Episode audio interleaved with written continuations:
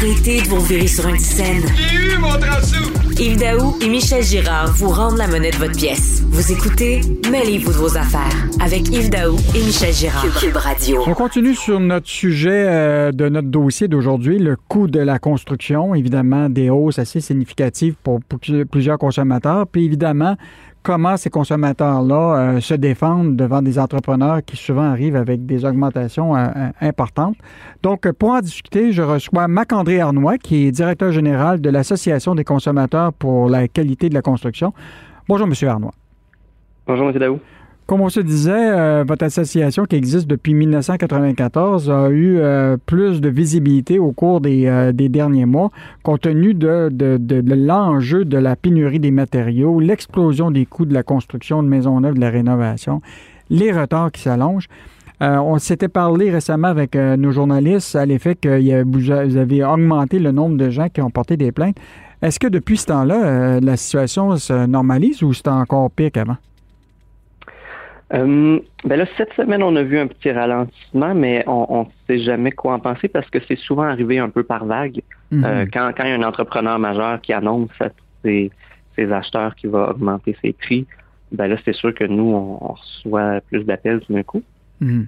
Euh, donc là, cette semaine, c'était plus calme, mais on, on se doute bien qu'il va rester beaucoup de problèmes. Puis plus on va approcher du 1er juillet, euh, plus là, ça sera peut-être pas juste les hausses, mais les cas de retard qui vont qui vont arriver. Là. Mhm. Moi, j'essaie de comprendre, quand les gens euh, vous appellent, est-ce que c'est le dernier recours ou, euh, ils sont au début de leur recours? D'habitude, ils sont au début, c'est-à-dire qu'ils ils cherchent de l'information, ils réalisent que, oh, est-ce que vraiment mon entrepreneur a le droit de faire ça? Ils cherchent une réponse à cette question-là. Mhm. ils, vont, ils vont googler, ils vont tomber sur nous, puis ils vont nous appeler. Puis et puis, je pense que c'est la bonne chose à faire parce qu'il y a beaucoup d'informations à donner à ce sujet-là. Mhm. Euh, est-ce que, euh, bon, comme vous voyez tout le marché, comment ça évolue, est-ce que, dans le fond, euh, est-ce que c'est juste quelques entrepreneurs qui jouent une game pour essayer de chercher plus de profit, puis etc., ou c'est devenu une norme là, que à peu près tous les entrepreneurs mettent des clauses dans leur contrat qu'ils peuvent augmenter les prix euh, compte tenu de l'augmentation, évidemment, des prix des matériaux de construction. Est-ce que c'est devenu une norme ou c'est des cas d'exception? Euh, ben, il y a peut-être deux volets à votre question. Mm-hmm. Euh, à savoir si c'est la norme que les entrepreneurs respectent pas ce qui est écrit dans leur contrat, ça, je pense pas. Je pense a mm-hmm. beaucoup d'entrepreneurs qui ont fait le choix euh, difficile de respecter leur contrat, même si ça implique des fois de, travailler à perte. Et, je pense que si on ne reconnaissait pas ça, euh, euh, ben, un, on serait dans le champ, puis deux, on devrait mm-hmm. recevoir beaucoup plus d'appels que ce qu'on reçoit. Mm-hmm. Puis, c'est aussi pour ça qu'on espère que la régie du bâtiment va agir, parce que il y a un message à envoyer à, tous ceux qui ont choisi de respecter leur contrat, qui est qu'ils peuvent sévir contre ceux qui ne le font pas. Mm. Euh, maintenant, l'autre volet la question, à savoir est-ce que les clauses d'augmentation se généralisent, euh, c'est l'impression qu'on a. C'est sûr qu'on n'a pas une vue d'ensemble sur le marché, mais mm. c'est l'impression qu'on a, et c'est pas nécessairement une mauvaise chose, dans le sens où euh, c'est des clauses qui viennent qui viennent faire un partage de risque entre l'entrepreneur puis le consommateur, puis du moment que les deux en sont bien conscients et que la clause est rédigée de manière équitable, pas nécessairement une mauvaise chose. Dans, le fond, l'entrepreneur qui assume moins de risques, normalement, peut offrir un meilleur prix. Mhm. Mais euh, le, danger de tout ça, c'est que, par exemple, quelqu'un qui euh, coupe, qui aurait eu une approbation, de, par exemple, d'un prêt hypothécaire de 100 000 puis qui se retrouve avec des augmentations de 75 000 ou 50 000 puis qui sont obligés de retourner en approbation hypothécaire parce qu'il y a des hausses prévues, euh, peut-être qu'ils ne penseront pas à la banque. Là. Donc, euh, c'est quand même un enjeu, ça. C'est clairement un enjeu. Euh, c'est clairement un enjeu.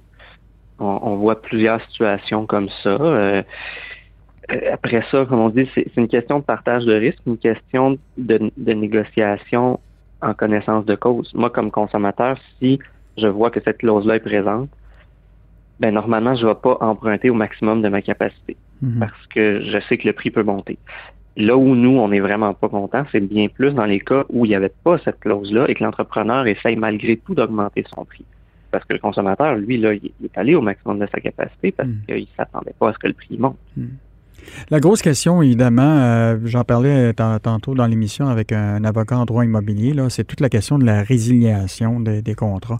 Parce que si, par mhm. exemple, vous n'êtes pas capable, effectivement, d'avoir de, de, la banque le prêt nécessaire, euh, évidemment, l'entrepreneur, lui, va rester sur, euh, sur, son prix, potentiellement.